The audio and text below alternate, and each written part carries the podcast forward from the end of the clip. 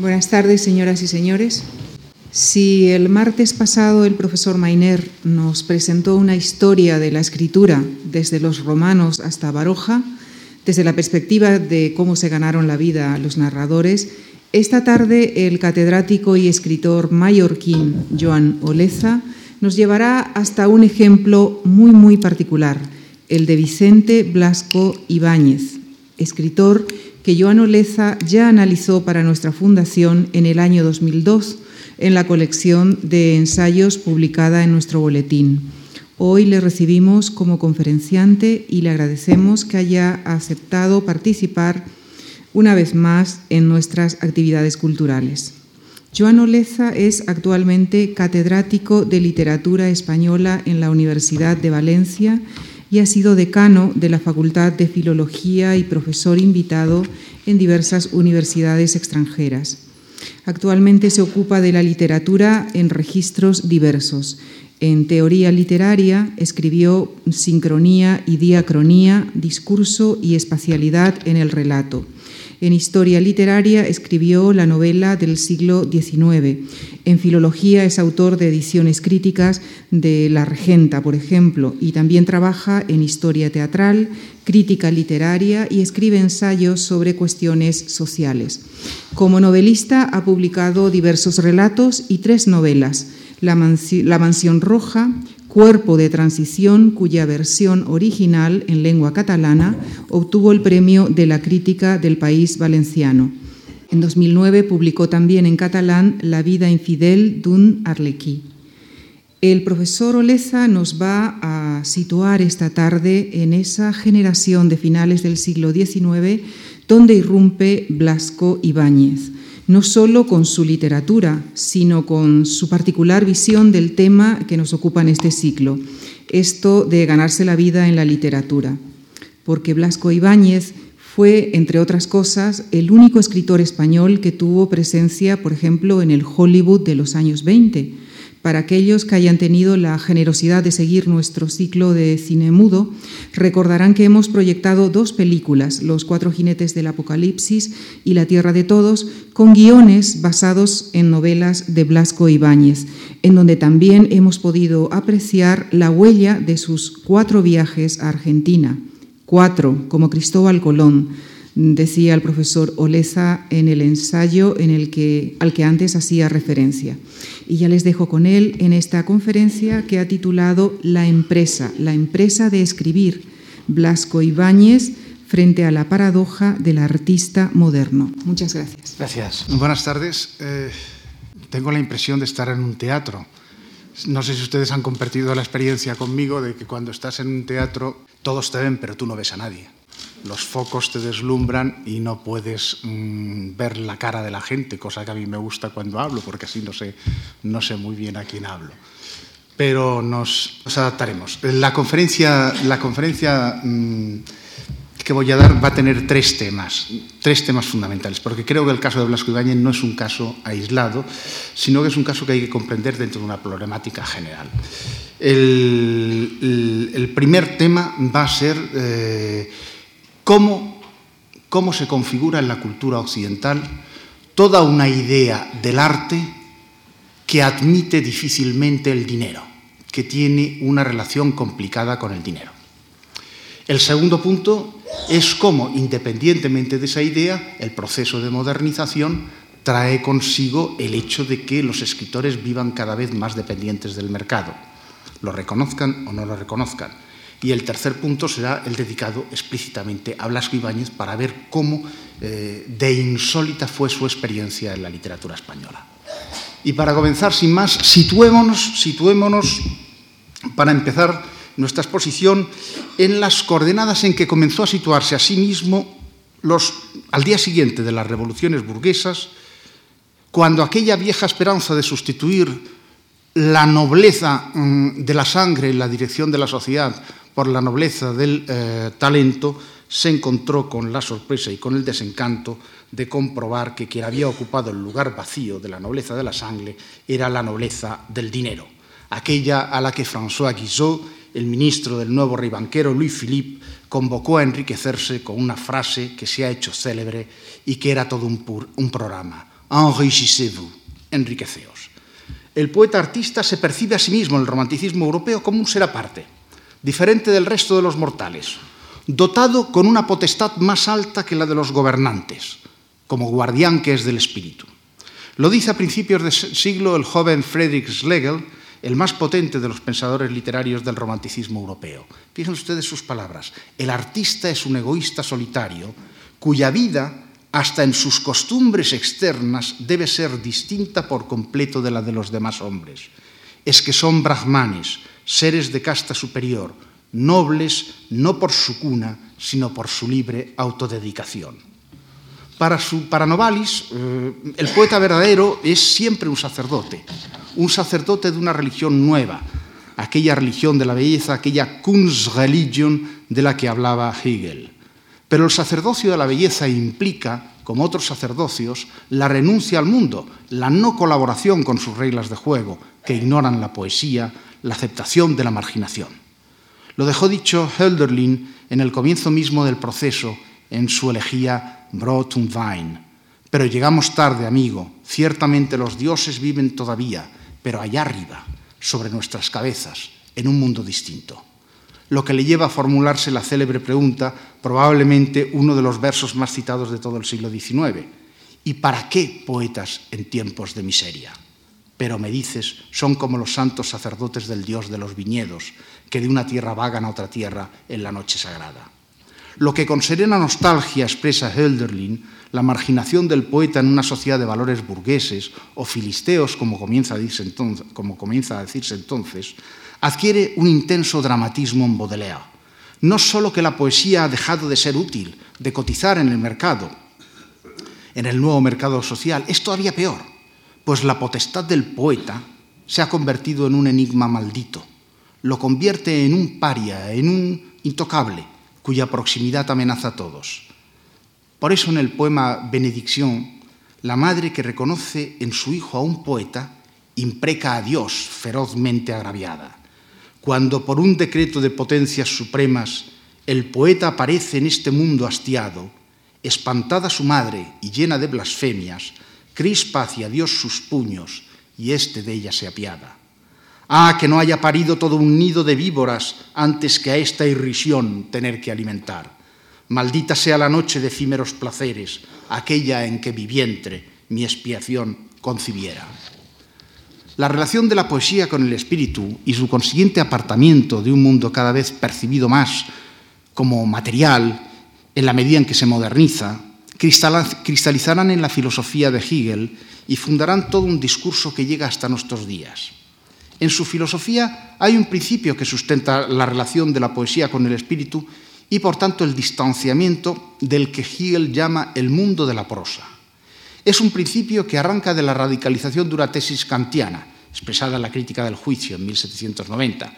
Según esta tesis kantiana, lo que caracteriza a la facultad estética de juzgar, nuestra capacidad estética de juzgar ante un cuadro, ante una obra de arte, es la satisfacción desinteresada que produce la obra de arte, efecto de una pura contemplación sin finalidad, a diferencia, por ejemplo, de lo que ocurre con el juicio moral, en que siempre hay una finalidad.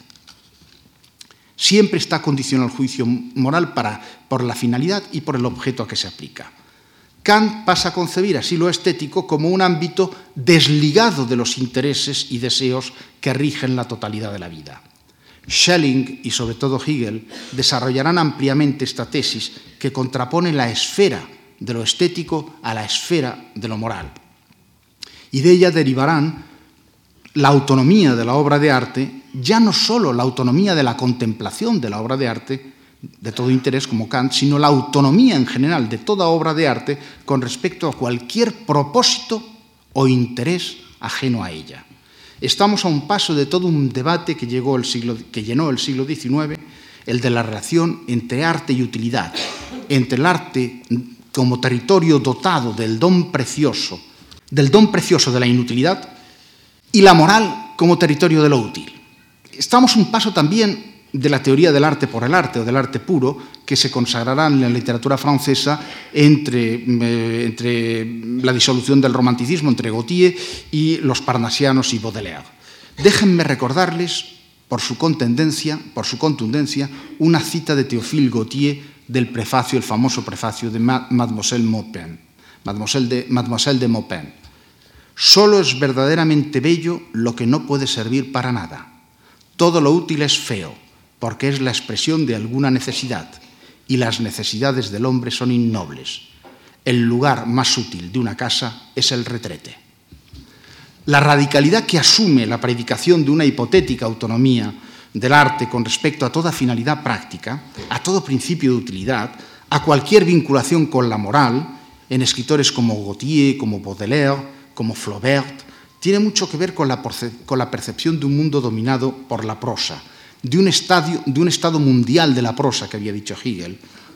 Y si salimos del terreno de la terminología hegeliana hacia la historia social, se manifiesta ese estado mundial de la prosa por el creciente asentamiento del poder burgués, el desarrollo de las grandes ciudades habitadas por multitudes que cobran un protagonismo nuevo, el maquinismo que prolifera con la revolución industrial, el papel dominante de la ciencia y de la información en la cultura y sobre todo, por encima de todo, la nueva y agresiva determinación de la vida moderna por la lógica del capital.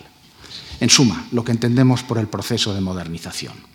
La reacción contra un mundo que cambiaba a una velocidad de vértigo y en el que la belleza perdía su función tradicional como una de las dedicaciones capaces de otorgar prestigio y legitimidad a la vida, se tradujo en la necesidad de postular el mundo de la literatura y el arte como un mundo autónomo, puro, con reglas de juego propias, no contaminado por el mercado.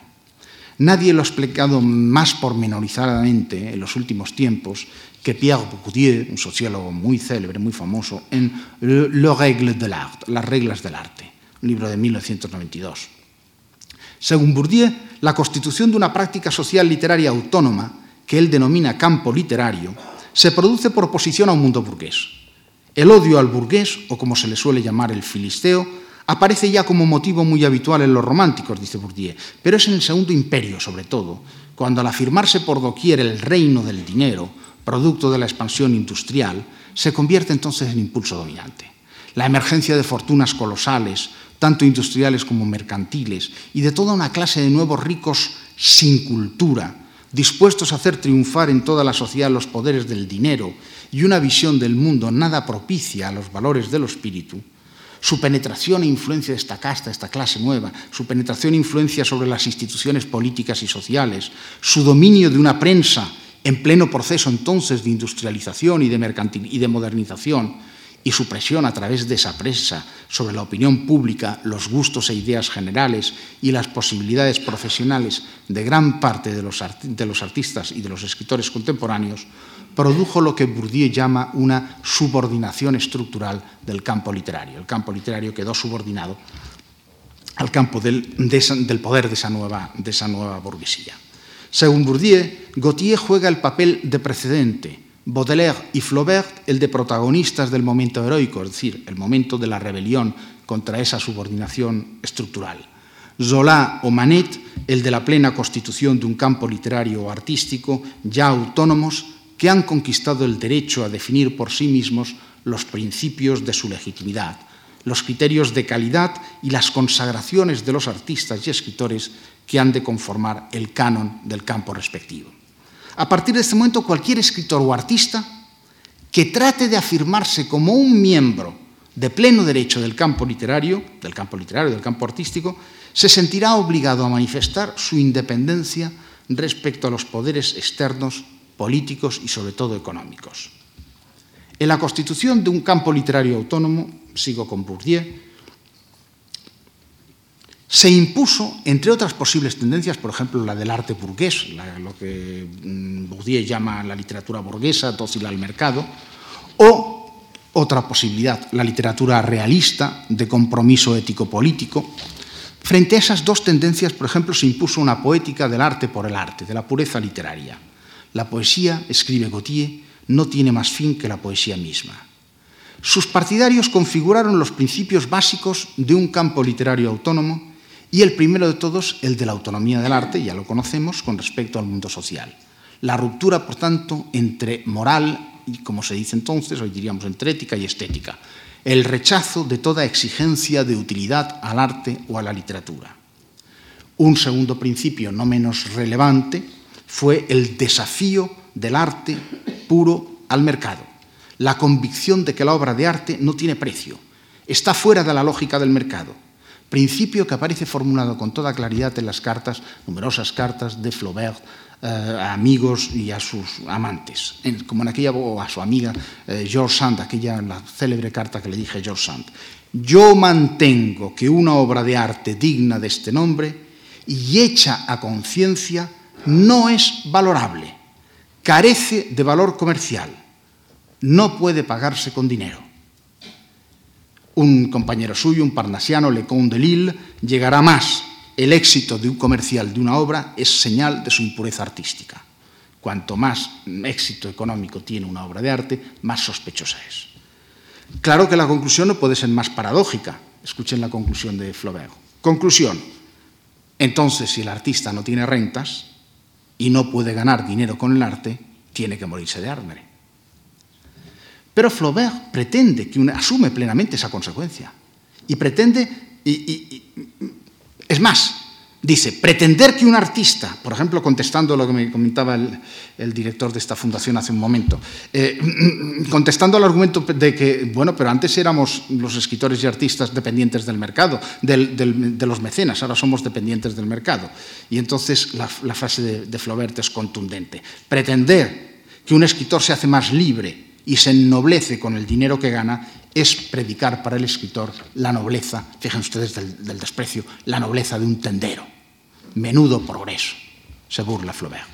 Y en una carta a Ernest Feidó completa esta idea. Preferiría trabajar de vigilante en una escuela que escribir cuatro líneas por dinero. La consecuencia es que para ser un escritor o un artista es condición necesaria tener rentas propias. Así se lo comenta, no sin amargura, Théophile Gautier, que tenía las mismas ideas que él, pero que no tenía rentas ninguna y que había tenido que trabajar como verdadero proletariado de las letras. Flaubert, dice con, con ironía amarga, ha sido más ingenioso que nosotros. Ha tenido la inteligencia de venir al mundo con algún patrimonio, cosa que resulta absolutamente imprescindible para cualquiera que pretenda hacer arte. Curiosa paradoja es mi comentario la de oír predicar la autonomía del arte a unos escritores que niegan la autonomía profesional. Pero dejaré para otro momento la crítica del idealismo de un planteamiento que supone que la constitución de una esfera social autónoma de actividad, como la literaria o la artística, tenía que imponerse mediante una poética de la pureza del arte por el arte. Me limitaré a constatar que la constitución de esta esfera mmm, de actividad autónoma, con normas, instituciones y criterios propios, había comenzado a formularse mucho antes, en la segunda mitad del siglo XVIII, y las teorías estéticas de un Canto, de un Schiller, parten ya del supuesto de una diferenciación de la esfera del arte con respecto a la vida cotidiana. Como escribe Peter Bürger, podemos concluir que todo lo más hacia el final del siglo XVIII la institución arte está plenamente formada. En última instancia, el pensamiento de Bourdieu es deudor del pensamiento crítico alemán, en el que las cosas se plantean con una mayor complejidad.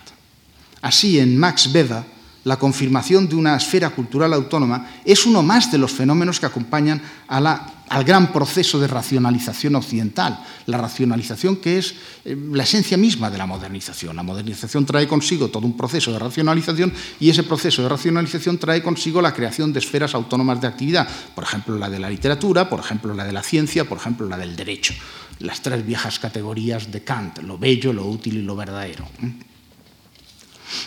La tendencia de la sociedad, dice Peter Bürger, en su totalidad a la diferenciación de ámbitos parciales por la simultánea especialización de su función, aparece como la ley de su desarrollo a la que también está sometido el ámbito artístico.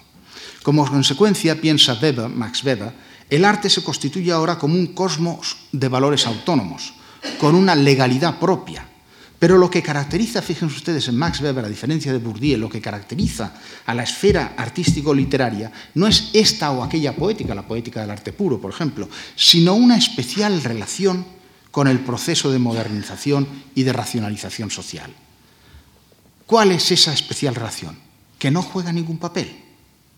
Pues el arte o la literatura, desvinculados de la vida práctica, no contribuyen a acelerar, acelerar o a retardar el proceso de modernización. Lo estético opera entonces como un factor de compensación, de liberación intramundana, es, los términos que utiliza Weber, de liberación intramundana, es decir, dentro del mundo, con respecto a la vida cotidiana y sobre todo, con, es decir, liberarnos de la vida cotidiana y sobre todo con respecto a la, a la creciente presión ejercida por el racionalismo teórico y práctico de la vida diaria. Y es también una reacción, una liberación contra el especialista establecido en la ciencia, en la economía y en el Estado. La esfera del arte y de la literatura se comporta así como una especie de antimundo frente al mundo cosificado, administrado, racionalizado y repartido entre especialistas de la modernización. A mitad del siglo XX, Teodor Adorno, uno de los pensadores más influyentes del siglo, retomará la tesis de Weber para radicalizarlas. Sus tesis son el fundamento en que vendrá a apoyarse después, en nuestra época ya, en los últimos años del siglo XX, buena parte del, postestructuralismo francés que domina todo el final del siglo XX, especialmente la obra de Roland Barthes para la literatura y de Michel Foucault para la historia o para la sociología, y que configura lo que yo he llamado en otro lugar el discurso modernista sobre la modernidad. No cualquier discurso sobre la modernidad, sino un tipo especial de discurso, un discurso al que yo he llamado modernista. Según Adorno, el principio que articula el desarrollo histórico de la modernidad es la ley de la creciente autonomía de lo estético respecto a los otros ámbitos de conocimiento y de práctica cultural. La desvinculación del arte de los intereses, fines inmediatos, funciones sociales o implicaciones en la realidad. La función social del arte, tal como le gusta decir a, Adorno, muy amigo de las paradojas, consiste en su carencia de función. La función social del arte consiste en su carencia de función. En Adorno y en el discurso modernista de la modernidad, la modernidad se identifica con el modernismo poético y este a su vez con el arte por el arte, que mantiene una relación contradictoria con la modernidad. Pues esa es una paradoja, pues si de un lado el arte por el arte y el modernismo literarios o artísticos exaltan el cambio, la renovación, la experimentación de las formas artísticas, que son valores claros de la modernidad, por el otro se oponen al espíritu de modernización, se afirman en una resistencia feroz contra algunos de los aspectos más característicos de la modernización, como la democracia, por ejemplo, entendida, como, entendida negativamente como el poder de las mayorías incultas y manipulables, como la rebelión de la...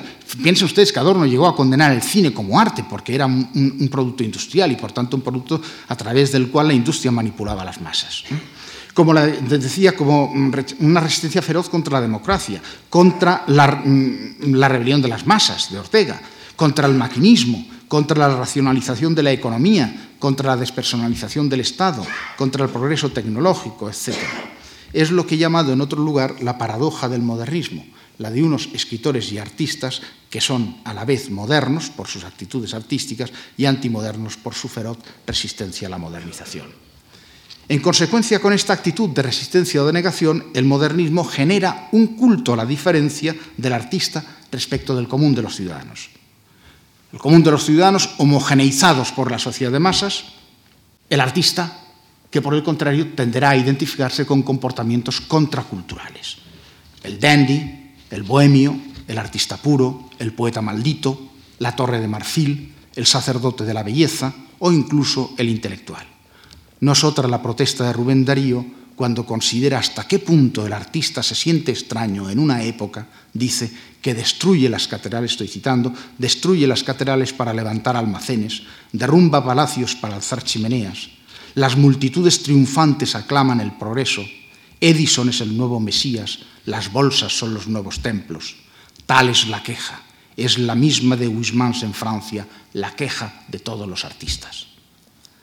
Bastantes años más tarde, un escritor catalán mallorquín como yo, Llorens Villalonga, se sorprende ante la paradoja del arte de Proust, el que más admira a él por la modernidad de su concepción narrativa, pero cuyo anacronismo temático no puede dejar de observar. Cito, dedicar ocho tomos, los de la búsqueda del tiempo perdido, para hacer una duquesa, la duquesa de Guermantes, dedicar ocho tomos para hacer una duquesa y otros tantos para deshacerla, es impropio de un mundo como el nuestro, siempre lleno de problemas angustiosos, amenazado por explosiones atómicas, autos anémicos pollos de granja, bistecs de petróleo, mermeladas a base de basuras y sacarina, aire contaminado, radios del vecino y mujeres, fíjense cómo se escandalizaba el hombre, y mujeres vestidas de hombre. Todo mucho de lo que llamamos progreso labora, dice Jones Villalonga, contra las duquesas. Y no le faltaba razón. El autor de Bearn contemplaba a través de Proust su propia perplejidad, no muy lejana la de la de un Valle Inclán, el de las sonatas, por ejemplo, capaz de combinar la máxima modernidad de la técnica novelística con una Galicia rural, idealizada y premoderna, y con una confesada ideología carlista. Habermas, uno de los filósofos más importantes de la actualidad, ha explicado la tensión entre el ámbito de la razón estética y los propios de la razón moderna de una forma un tanto más sutil, como resultado de un fenómeno compensatorio. El arte, dice, es la reserva de una siquiera, es decir, de una al menos virtual satisfacción de las necesidades que en el proceso material de la vida en la sociedad burguesa no encuentran satisfacción, de las necesidades que se convierten en cierto modo en ilegales. Y él cita necesidades como la conciencia solidaria o la felicidad de una experiencia comunicativa. Eso que no encuentra satisfacción en la sociedad racionalizada burguesa, encuentra satisfacción en el arte. El arte cumple así una función compensatoria. El arte no asume tareas en el sistema económico ni en el político, pero a cambio se hace cargo de necesidades residuales que, necesidades residuales que el sistema tiende a reprimir. Lo que en Habermas es un matizado análisis de una tensión evidente, en Adorno es pura dialéctica de contrarios. La esfera de lo estético es el recinto donde se concentra la resistencia al mundo, lo que él llama al mundo administrado. El mundo administrado de Adorno es más o menos lo mismo que era el estado mundial de la prosa de Hegel. Pasamos a la segunda parte, del segundo punto de, de mi conferencia. Si el núcleo más prestigioso del pensamiento europeo, desde el romanticismo hasta nuestros días, ha venido insistiendo en la configuración de una esfera cultural, literaria o artística progresivamente autónoma y cuya función social vendría a ser la de contrapesar las opresiones de la sociedad moderna y muy especialmente la del mercado, no deberíamos perder de vista esa teoría, el contraste de esa teoría con los datos que proceden de la realidad sociológica de artistas y escritores en la modernidad. Y uno de los fenómenos más decisivos que proceden de esta realidad sociológica, que no vienen de la teoría, sino del análisis, o vienen de la teoría moderna sociológica, es el de la conformación de un grupo social dotado de identidad propia, el de los intelectuales, que son precisamente los sujetos agentes de esa práctica social, literaria o artística. Hoy conocemos bastante bien el proceso de conformación del grupo intelectual y su adquisición de una identidad simbólica en los distintos países europeos. Es sobre todo a partir de 1860 cuando se producen las transformaciones sociales que van a crear las nuevas condiciones de la vida intelectual en Europa. Transformaciones como la del sistema educativo, que va a producir una ampliación decisiva del público capaz de, del público capaz de consumir cultura, pero también del número de los productores posibles de cultura, y al mismo tiempo va a producir la diversificación de productos culturales para satisfacer las necesidades de esos nuevos consumidores. En el campo de la literatura, por ejemplo, es decisivo en este proceso la escolarización de la mujer en la enseñanza secundaria. En la enseñanza secundaria, no llegó a la superior.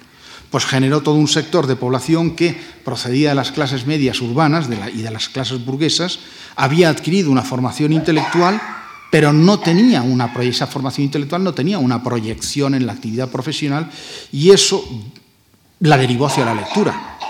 Y en algunos países también, los países anglosajones, hacia la escritura, conformando un componente mayoritario del público lector de literatura y determinando, entre otras cosas, por ejemplo, el triunfo de la novela como género propio de la modernidad. La concentración de la población en las grandes ciudades, la ampliación del sistema educativo, la conformación de las nuevas clases medias por el capitalismo, la aplicación de la revolución industrial a la cultura por medio del periodismo, el notable incremento de los productores de cultura, la diversificación de la demanda mm, de, productos culturales, todos estos son factores que provocaron la aparición de nuevas profesiones intelectuales. Christophe Schall, quien mejor ha estudiado la cosa, ha distinguido dos grandes vías de acceso a estas profesiones intelectuales la de la profesión ejercida de forma libre en el mercado, que tiene lugar sobre todo en los países más avanzados de Europa, como Francia o Inglaterra, pero que también se da, aunque más raramente, en, países como España, como muestra el caso de Benito Pérez Galdós. Y luego la, de la profesión que se apoya en el patrocinio del Estado, que viene a sustituir a los ya periclitados mecenas de la aristocracia y que se beneficia del desarrollo de las universidades europeas, fenómeno que tiene una mayor relevancia en países como España, como Italia o como Rusia, en los que el mercado cultural era todavía muy débil, está poco desarrollado y las profesiones intelectuales no pueden alcanzar plenamente su autonomía social, por lo que tienen que depender del Estado, tener una dedicación compartida a diversas actividades o disponer de una fortuna personal. Es el caso en España, por ejemplo, de una Emilia Pardo Bazán, que teniendo como mujer un difícil acceso al patrocinio del Estado, por su condición, repito, de mujer, complementa su profesión literaria con el ejercicio del periodismo y el apoyo de la fortuna familiar. O el caso de un Juan Valera, que comparte dedicación a la literatura, al periodismo y a su condición de funcionario de Estado. O el caso de Leopoldo Alas, Clarín, quien se reparte como puede entre la literatura, el periodismo y la cátedra universitaria. Antes de 1860, los autores que conseguían grandes éxitos de venta eran una gran excepción y casi no existían más que en los países más evolucionados de Europa. Es bien conocido, en este sentido, el caso de Walter Scott, uno de los primeros en conseguir sustanciosos beneficios de sus novelas. De esta primera fase de entrada eufórica del mercado en la literatura, sobre todo por la vía del periodismo, Quizá no haya testimonio más clarividente, si ustedes no la han leído deberían leerla y los que la hayan leído recordarán muy bien la cita, la novela Las ilusiones perdidas de Balzac, la segunda parte que transcurre en París. Pero después de 1860 se dispara el número de los que lo logran. Dice Schall, algunos consiguen hacer una fortuna o alcanzan ingresos que las acercan a la gran burguesía. En Francia, Zola o Daudet, en la cúspide de su carrera, ganan entre 100.000 y 150.000 francos anuales. En Inglaterra, Anthony Trollope, autor hoy olvidado, pero que fue famoso en su tiempo, gana 70.000 libras en 20 años. A finales de siglo, H.G. Wells, en la treintena, con 30 años, en la treintena de su vida, gana con sus novelas futuristas más que un ministro. Y en España, Alarcón, Galdós o Palacio Valdés llegan a poder mm, vivir confortablemente de la venta de sus libros. Hay una encuesta en 1904 eh, en un periódico titulado El Gráfico que pregunta ¿cuánto gana usted con sus libros? Valera confesaba entre 8 y 9 mil pesetas anuales. Piensen ustedes que el sueldo de un catedrático de universidad entonces eran 3.500 pesetas anuales brutas. ¿eh? Entonces Valera gana, eh, entre 8 y 9 mil pesetas anuales de beneficio por sus libros y calculaba que las 16 ediciones de su gran éxito, de Pepita Jiménez, le habían supuesto unos 40.000 ejemplares vendidos y unas 40.000 pesetas. El libro había producido 120.000 pesetas, a él le habían correspondido 40.000. A Emilio Pardo Bazán le calculaba Pérez de la Dehesa unas 12.000 pesetas, 12 pesetas al año. Por su parte, Jean-François Botrel ha estudiado el caso de Leopoldo Alas Clarín y la primera edición de La Regenta le pudo suponer a Clarín un precio normal de contrato de novela entonces, 2.750 pesetas, mientras que en la segunda ya comprobado el éxito de la novela, pudo haber sacado unas 16.000 pesetas. Menos producían sus libros de crítica o los de cuentos, pero complementaban lo ya ganado porque esos, esos artículos de crítica recopilados en los libros o esos cuentos habían sido publicados y cobrados antes como artículos de periódico. No debía bajarle de las 2.000 pesetas anuales lo que ganaba Clarín eh, por término medio en sus, eh, de sus artículos de periódico. Tómese como referencia el salario que percibía como catedrático, ya lo he dicho, de la Universidad de Oviedo, 3.500 pesetas brutas al año, y se comprenderá que su trabajo como escritor venía a suponer un segundo salario y que algunos años debió ser bastante más sustancioso que el primero. De este estado de cosas da cuenta Émile Zola en su afinado y lúcido artículo titulado L'argent dans la littérature, el dinero en la literatura, de 1880. En él se enfrenta las tópicas lamentaciones por la mercantilización de la literatura. Zola rechaza el estatuto de la literatura en el antiguo régimen, pasatiempo delicioso de una sociedad elegida, dice, confeccionado por un escritor que ese pasatiempo es confeccionado por un escritor que es el lujo de algún señor. Los escritores, escribe, se hacen pájaros raros de alto precio que los señores de aquel tiempo se prestan, se regalan, se transmiten unos a otros. A veces recuerda la situación de los escritores en la sociedad política actual. Los señores de aquel tiempo se sustituían señores por políticos y tendrán algo muy parecido. Eh, hacen pájaros raros de alto precio que los señores de aquel tiempo se prestan, se regalan, se transmiten unos a otros para demostrar su gusto y lucir su fortuna. Y ese, eh, ese mundo tiene su escenario en los salones, verdaderos centros del poder literario del antiguo régimen. Frente a este estatuto tradicional aparece, dice Zola, una corriente de lectura que arrastra en la actualidad a la sociedad entera. Y el escritor es ciertamente uno de los ciudadanos cuya situación ha cambiado más radicalmente. Al extenderse la educación, sigue Zola, se crean millares de lectores. El periódico penetra en todas partes, incluso los campesinos compran libros. En medio siglo, el libro, que era un objeto de lujo, se convierte en un objeto de consumo corriente. Al abaratarse y al encontrarse con un pueblo alfabetizado, el comercio de la librería decuplica sus negocios y el escritor encuentra con amplitud el medio de vivir de su pluma. El mecenazgo se convierte entonces en innecesario. Un autor, dice Solá, es un obrero como otro cualquiera que gana su vida con su trabajo aunque no solo es el libro el que emancipa económicamente al escritor, sino también el periódico y el teatro, que puede llegar a, proporcionar enormes sumas. Eufórico entonces, al final de su artículo escribe Zola, desde hace 50 años se han hecho algunas grandes fortunas en las letras. Eugène Sue, eh, George Sand, pero sobre todo Alexandre Alejandro Dumas, padre e hijo, Victor Hugo o Victorien Sardou son buenos ejemplos, dice y concluye con esta frase, el dinero ha emancipado al escritor, ha creado las letras modernas. Sola hace, mm, diríamos en castellano, hace el balance de la fase de profesionalización del escritor y de expansión de la literatura en el mercado eh, cultural. Pero los 80 y los 90, los años 80 y 90 del siglo XIX, mm, está a punto de irrumpir Blasco Ibáñez, eh, se producirá una crisis de fin de siglo y la situación se mm, retrocederá bastante. No tengo tiempo de explicarle los pormenores de cómo se refleja esta crisis en la situación profesional de los escritores y de los artistas de la época. Basta decirles, por ejemplo, Primero que la crisis es muy profunda, la crisis, como ustedes saben, cambió el mundo ¿eh? en todos los aspectos, desde el mapa geopolítico que cambió radicalmente con, la caída de los imperios tradicionales, el austrohúngaro, el, el turco, el, chino, mm, el desmenuzamiento de estos imperios, pasamos por la Primera Guerra Mundial, hubo un proceso revolucionario que empezó con la Comuna y culminó con la Revolución Soviética, y el mundo al final de esa crisis había cambiado por completo. Y eso repercutió en, toda esta situación que venimos analizando, creando una situación de, depresión en la conquista de la independencia de la emancipación del escritor y del artista modernos. Basta decirles, por ejemplo, que en términos de datos positivos, los escritores de la generación del 98 ganan bastante menos que los escritores de la generación anterior, los que acabamos de ver, los Galdós, Valera, Alarcón, Pardalazán, etcétera. En la época que sigue la gran crisis se irá imponiendo con desigual ritmo e intensidad, según los diferentes países, la convivencia de literatura y mercado, una convivencia compleja que permitió la simultaneidad de actitudes, de formas y de procesos distintos.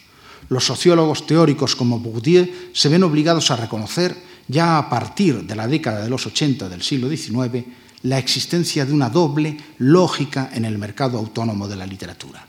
Por un lado, la lógica del mercado, que impone el éxito comercial como criterio de jerarquización de las obras de arte, y por el otro, la lógica autónoma, en la que la jerarquía viene dada por el valor simbólico alcanzado por cada obra en el círculo de especialistas del propio campo. En el segundo imperio todavía predominaría el valor, es decir, finales del XIX, todavía predominaría el valor simbólico sobre el comercial y el crédito concedido en el campo literario a una obra tendió a menguar a medida que aumentaba el número de sus lectores, se diversificaba su competencia lectora, es decir, se diversificaba su condición social y se incrementaban sus beneficios económicos. En todo caso, y dentro de cada género, tenderá a consagrarse una especie de escisión entre un sector más comercial y otro más de vanguardia entre un polo de gran producción para el mercado y otro de producción pura, y estos dos polos mantendrán entre sí una relación de antagonismo dentro de un mismo espacio de campo. Esto fue especialmente agudo en la época de la generación del 98 y de los modernistas. Y entro en el tercero y último de los puntos de la conferencia, la situación, la irrupción en este panorama de Blasco Ibáñez, porque creo que es sobre este panorama sobre el que hay que recortar la silueta de un escritor como Vicente Blasco Ibáñez, que era insólito. Insólito por muchos motivos en el panorama de la literatura española. Lo insólito comienza por su procedencia de clase. En la mayoría de los escritores de su época, tanto de la generación anterior, de la del 68, como la de la del 98, la procedencia social en la burguesía y las clases medias acomodadas, sobre todo en el 68. Y el 98, pues más bien es una clase media ilustrada de antecedentes profesionales y a menudo universitarios.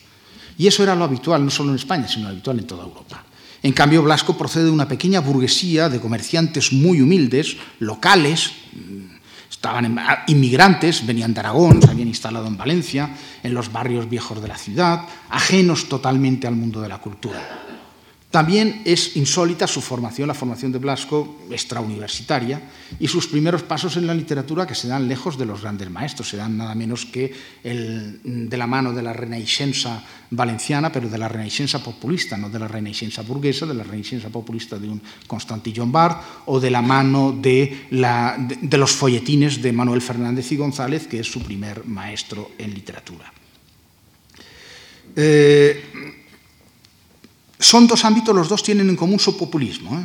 Ambos mm, ámbitos son muy populistas y muy lejanos de la alta cultura en que se mueven sus compañeros de generación, modernistas y noventajochistas.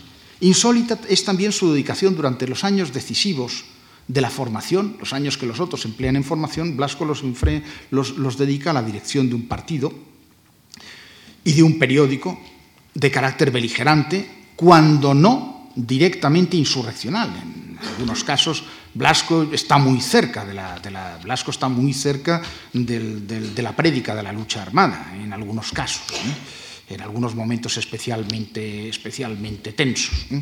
Eh, en todo caso, es un es un ciudadano subversivo para el poder establecido que lo destierra reiteradamente y lo encierra, lo encarcela muchas veces.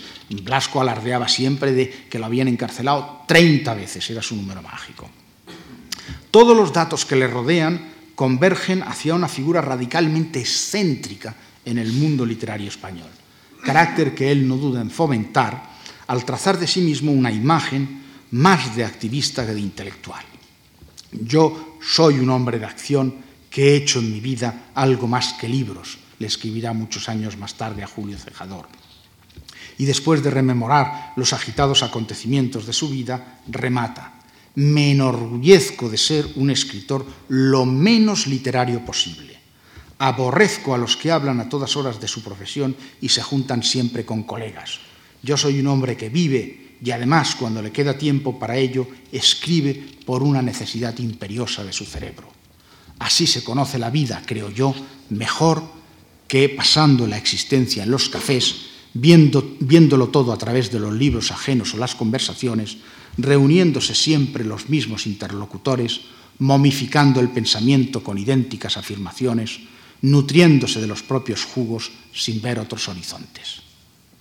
Si leemos esta declaración desde la crónica de lo que fue la vida literaria de fin de siglo, o incluso de las generaciones posteriores, la del 14 y la del 27, que transcurrió en buena medida en las tertulias de los cafés y de las revistas intelectuales, en los ateneos y librerías, entre compañeros de profesión, un alegato como el que acabo de leer es casi un manifiesto bélico. Nada más, opuesto a la figura canonizada del artista y del escritor que se conforma en el fin de siglo, sobre los tópicos de la Torre de Marfil, el sacerdocio de la belleza, el bohemio exquisito o el intelectual crítico pero escasamente dispuesto a pasar a la acción civil, dominado como está por la bulia y el escepticismo.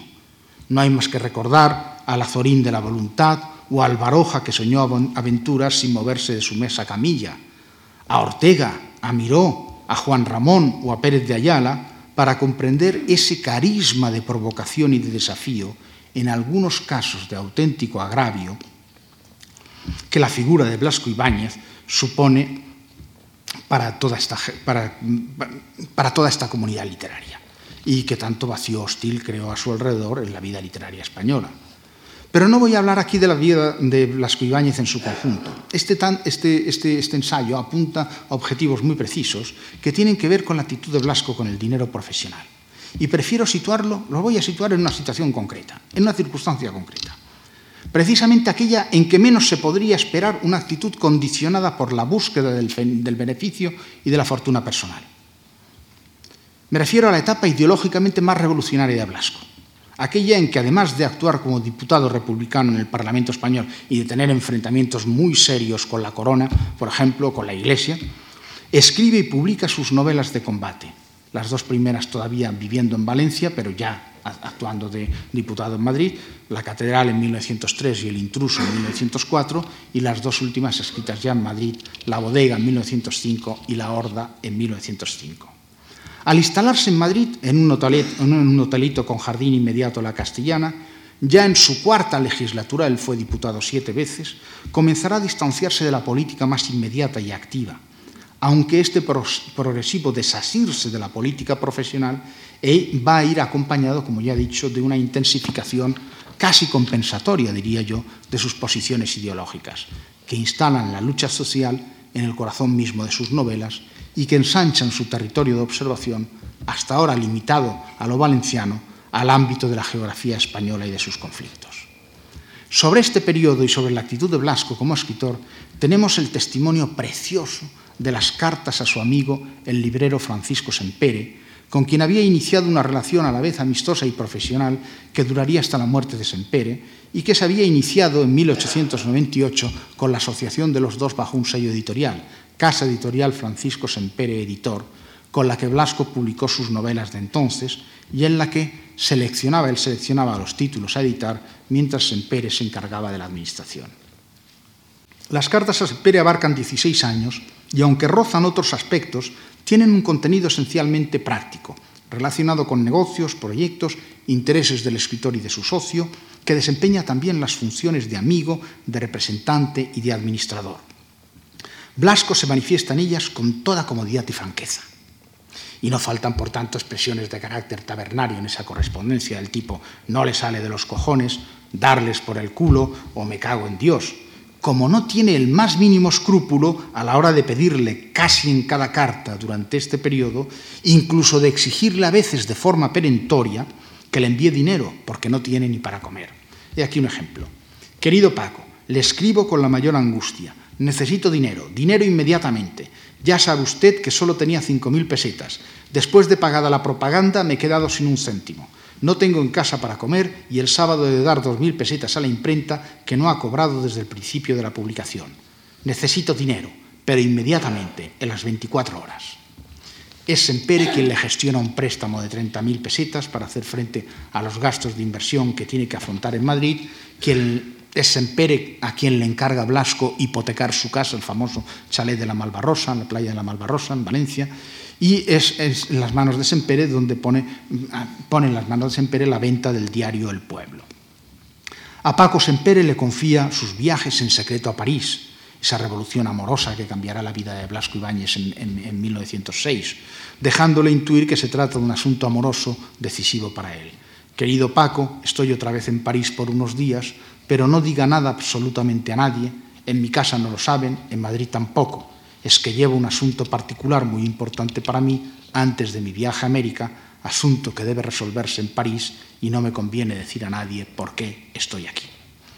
En este clima, por tanto, de gran confianza, Blasco Ibáñez se muestra a sí mismo su condición de intelectual, a caballo entre la escritura, la edición de libros y el periodismo, los tres medios de vida que al margen del político, sin reflejo, el mundo político no tiene reflejo en estas cartas, sustentan su condición profesional. Tres mundos, tres columnas para su condición profesional. Como periodista es el momento en que recoge el éxito de sus primeras novelas y comienza a disfrutar de ofertas, no solo en el ámbito nacional, sino también en el hispanoamericano. Querido Paco, ya habrá visto que escribo en El Liberal, El Imparcial y Heraldo, Creo que he metido la cabeza en el trust. En, aquella época estos tres diarios formaban un trust periodístico. Me han contratado por 12 artículos al mes, cuatro, por cada, cuatro para cada periódico y me dan mil pesetas mensuales. Otra cosa, los propietarios de la Nación, en otra carta, voy cambiando. Otra cosa, los propietarios de la Nación de Buenos Aires están encantados conmigo. Creo que no tardaré en apoderarme de ellos. También es el momento de lanzar como periodista un nuevo semanario literario, La República de las Letras, para, la cual, para lo cual mm, convocó y reunió el 25 de abril de 1905 nada menos que a unos 200 escritores y periodistas, entre los cuales estaban, pues, por ejemplo, Galdós, eh, Ortega y Munilla, el padre Ortega y Gasset, eh, Sorolla, Benlliure, Machado, Unamuno, un semanario cuyo primer número salió inmediatamente, el 6 de mayo, con un artículo encabezado con un artículo de Blasco sobre la novela social. Dejemos el periodismo a un lado. Como editor, Blasco se desempeña tanto en dos empresas a la vez. Una, la que lleva en Madrid, con su, con su yerno, con Fernando Llorca, la editorial española americana, y otra la que lleva en Valencia con Paco Sempere, eh, que es la editorial Sempere y Cía. Las dos se complementan y aunque Blasco las distingue, está mezclando un, Blasco las distingue, pero eh, complementa las actividades de una con las de otra.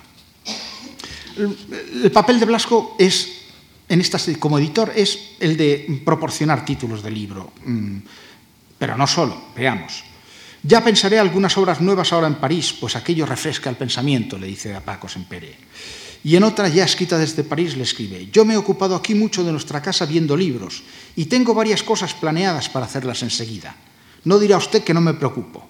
Primero, hay que dar todo Nietzsche. Empiece usted por así hablaba Zaratusta. Segundo, hay que dar también todas las obras de Hipólito Taine antes de que las largue otro editor. Tercero, Pierre Loti como escritor de viajes es el primero del mundo tiene una docena de volúmenes famosos y sin traducir, y otras muchas cosas que ya iremos desarrollando. Pero en las cartas le vamos a ver no solo hacer este papel de selector de, títulos, sino mm, le vamos a ver atendiendo al precio de los libros, al coste de la producción, en el que tiene un rol decisivo el coste del papel. Yo estoy con el agua al cuello, pues en este mes han venido los giros gordos y llevo pagados cerca de 4.000 duros de papel en un solo mes el diluvio. Hoy tengo 30 céntimos en casa en el momento en que escribo. Dedica atención a las ilustraciones, a los corresponsales en América, a la publicidad. Pero lo que más le obsesiona de todos es ser engullido por la competencia, dejar de ser su propio patrono para pasar a compartir o ceder buena parte de sus beneficios. Esto no es juego, amigo Paco, esto es más serio y más importante y más definitivo para mi fortuna y mi nombre que lo que llevamos hecho en Valencia. Yo he quedado trastornado al leer lo que usted me dice, que si yo necesito dinero, que, le haga, haga lo de la letra de fe. Fe es Fernando Fe, el famoso editor y librero madrileño. Que haga lo de la letra de fe, etc. Pues no lo he de necesitar. Yo no puedo hacer eso de fe, ni ninguna otra cosa parecida, pues desde que saben lo que es el negocio, todos alargan las uñas y quieren entrar de socios con la parte del león, viendo el éxito seguro. Por ello, Blasco recalca su necesidad urgente de dinero para sostener la inversión, pues de lo contrario se va todo al carajo y coge el negocio otro y pierdo lo que llevo gastado y me pego un tiro, así como suena, pues desde que recibí su carta esta mañana estoy desesperado. Por eso, y para permanecer como editor independiente, para Blasco no hay más que un camino. Primero, el lanzamiento de proyectos editoriales susceptibles de éxitos de venta. Y segundo, la innovación técnica. Del primer aspecto hablaremos luego. Déjenme ahora abordar el segundo. Necesitamos entregarnos al progreso, arenga Blasco a Sempere en una de sus cartas. Ha llegado ya el momento de ser audaces. Nuestro sistema editorial, por lo mismo que se contenta con una ganancia pequeñísima y fía el negocio la cantidad de volúmenes, necesita de poderosos medios de producción y multiplicación. Nada de máquinas de imprimir planas. Con las que tenemos hay bastantes. Son los torpederos y cruceros. Ahora lo que necesitamos es el acorazado, la rotativa que tire 6.000 pliegos en media hora y que además tenga plegadera para que el papel vaya de la máquina a la encuadernación o al cosido. Figúrese usted lo que nos costaría reimprimir un libro, un día o menos. Y Blasco encarga a Sempere que se informe de las casas importadoras de rotativas, de los precios y acaba su arenga con estas palabras. En fin, Paco, que hay que ir a la rotativa, pues estamos vegetando. y que ya es hora de dar el salto. Bastante nos adelanta Mauzi, otro editor, publicando tantas novelas. Eso sobre la innovación. En cuanto a, los proyectos editoriales, Blasco concibe durante este periodo dos especialmente importantes. Uno de ellos, la colección Novelistas Célebres. Se la propone a Semper en 1902 y no parece que fuera llevada a la práctica. Era muy interesante. El otro, la novela ilustrada, la realiza con Yorca, con su yerno, aunque da participación a Sempere a partir de 1905 y resultó una colección de referencia en la renovación de la novela corta de calidad y por entregas del siglo XX, a la que tantas otras iniciativas que ustedes recordarán se sumaron, el cuento semanal, la novela semanal, la novela de hoy, la novela mundial, etcétera, etcétera. Sobre el segundo de estos proyectos, que parece nacido de la herencia del primero, pues como el primero suponía la distribución regular cada sábado de una novela corta a un precio muy barato y orientada hacia un público muy amplio, sobre este segundo proyecto eh, eh, editorial que Blasco montó en Madrid con su yerno, Fernando Llorca, no, en las cartas no hay un planteamiento en bloque, pero sí muchas referencias y alusiones que nos permiten entender cuáles eran las expectativas de Blasco y vale la pena escucharlas. En una primera carta sobre el tema, la número 6, Blasco informa a Sempere, querido Paco, la novela ilustrada es una gran cosa, mucho más que yo creía. Van llegando magníficas cartas de América. Una muestra es Puerto Rico, donde han pedido 700, perdón, 270 suscripciones y prometen llegar a las 1000 antes de un mes cuando empiecen con la propaganda. En Madrid la cosa no promete menos y el proyecto está causando, dice, estupefacción en la gente del oficio.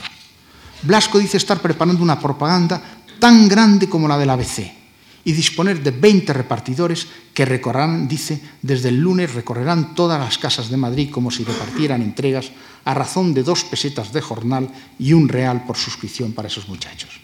En cuanto a provincias, ya ha arrancado la campaña publicitaria y en la carta siguiente le envía 150, le, le, anuncia que le envía 150 carteles para fijarlos en las esquinas y le pide que gestione la publicidad en el diario El Pueblo. En un momento determinado hace balance. Todo va bien y promete ser mi gran éxito. Un proyecto definitivo para mi fortuna y mi nombre. Pero, ¿qué es lo que me falta? Dinero.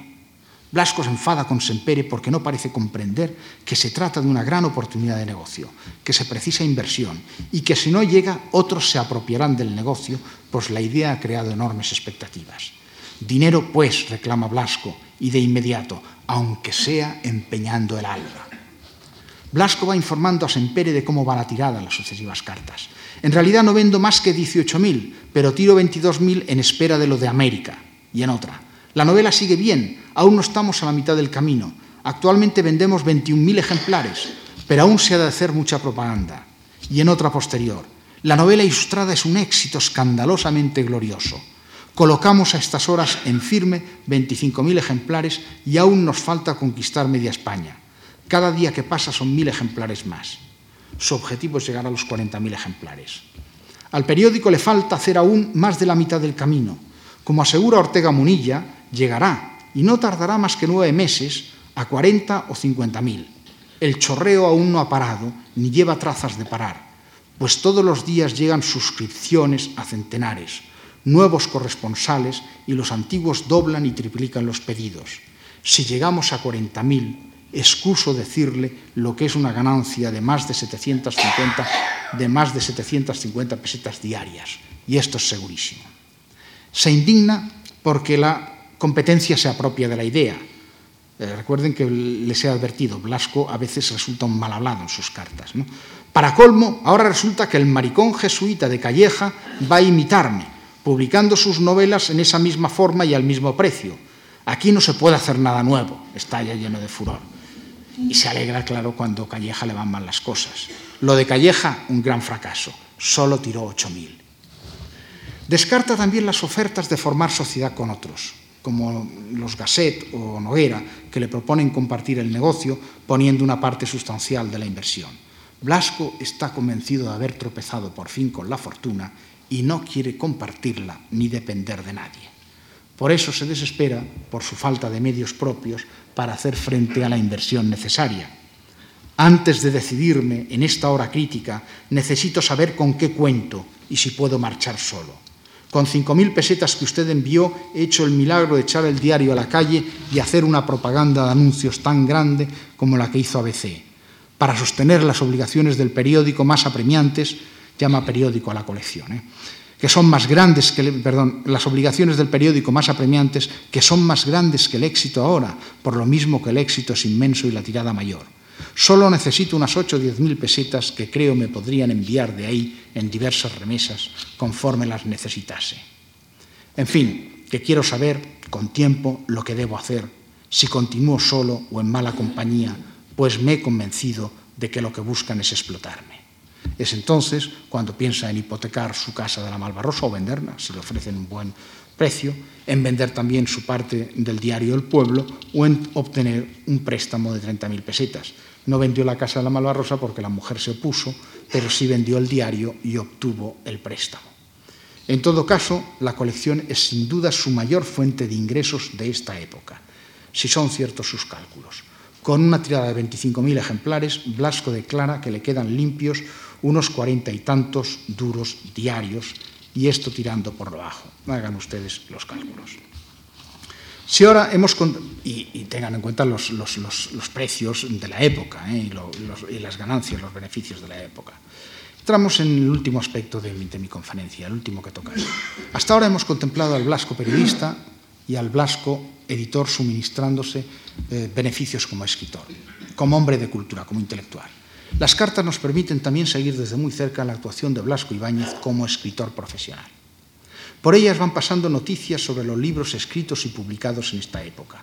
El libro de Viajes Oriente, publicado que, que, lo escribe en esa época, pero se publicará en 1907, y las novelas El intruso, La bodega, La horda, La maja desnuda y La voluntad de vivir, aquella novela que, como saben ustedes, contaba su experiencia amorosa, aquella que le llevó a París para intentar resolver el asunto, su experiencia amorosa con Elena Ortúzar, una mujer, una mujer casada, que la que después sería su segunda mujer, con Elena Ortúzar, de la que se la mujer fatal de todas las novelas, de todas las novelas maduras de Blasco, y que, como ustedes saben, escribió La voluntad de vivir en el momento en que había roto con Elena Ortúzar pero después en esa estancia a París volvió a arreglarse con Elena Ortúzar y entonces cuando la novela estaba ya impresa y preparada para salir a la venta, Blasco ordenó mmm, desde París eh, quemar la edición.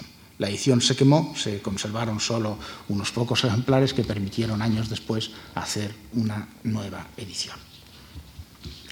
Durante en sus cartas el escritor informa del comienzo de la escritura.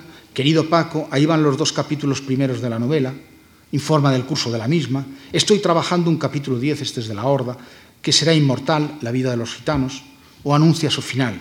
Querido Paco, dentro de unos 15 días habré acabado la maja desnuda. Ordena que comience la impresión antes de que él acabe la novela y cuando comienza la impresión va recibiendo pruebas y devolviéndolas corregidas. Las cartas nos dan noticia concreta de, todas estas, de, todas estas, de, toda esta mm, trayectoria.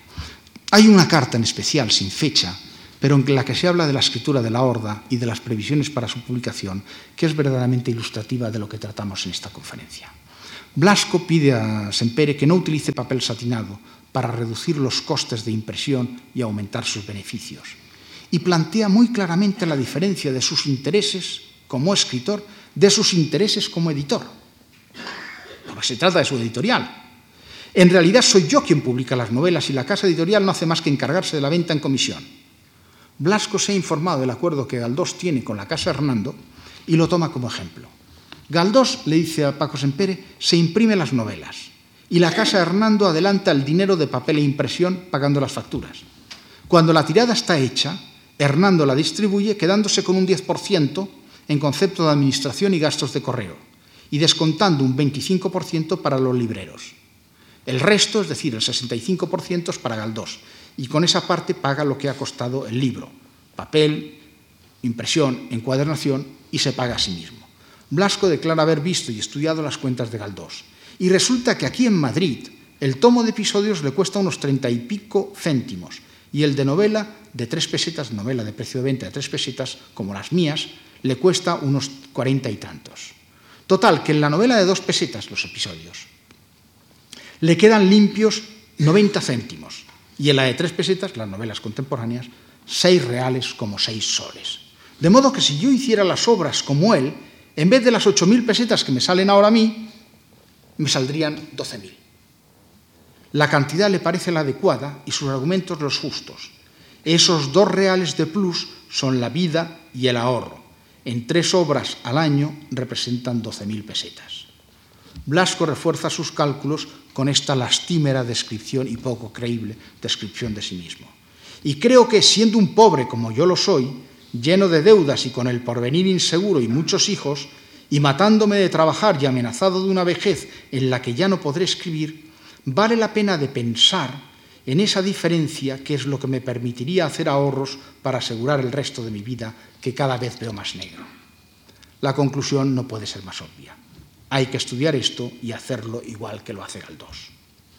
En la carta siguiente, y sin duda contestando a los reparos de Sempere a esta modificación de sus acuerdos editoriales, Blasco insiste en sus argumentos e incluso deja de utilizarse una cierta amenaza de cambio de editor.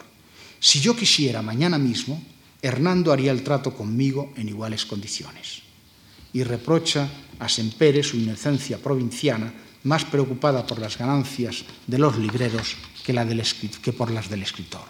Yo he hablado con fe, con San Martín, con todos, y me reconocen que dando el 25% más gastos de correos está muy, a los libreros, está muy bien la cosa. Menos dan ellos, pues Fe Suárez y todos los de aquí tienen libreros en provincias a los que dan en sus obras hasta el, hasta el 15. Los libreros le dice, abusan de usted porque ha sido algo blando desde el principio, pero en mis obras no será así. Y cita de nuevo a Galdós como ejemplo, pues si bien Galdós tira 14.000 ejemplares de sus episodios, cosa que no puede aspirar Blasco, las novelas de Galdós, las novelas contemporáneas de Galdós tienen la misma tirada que las de Blasco ya en esta época. Y entonces Blasco carga contra los libreros con cuyo porcentaje está librando la batalla de sus, de sus beneficios.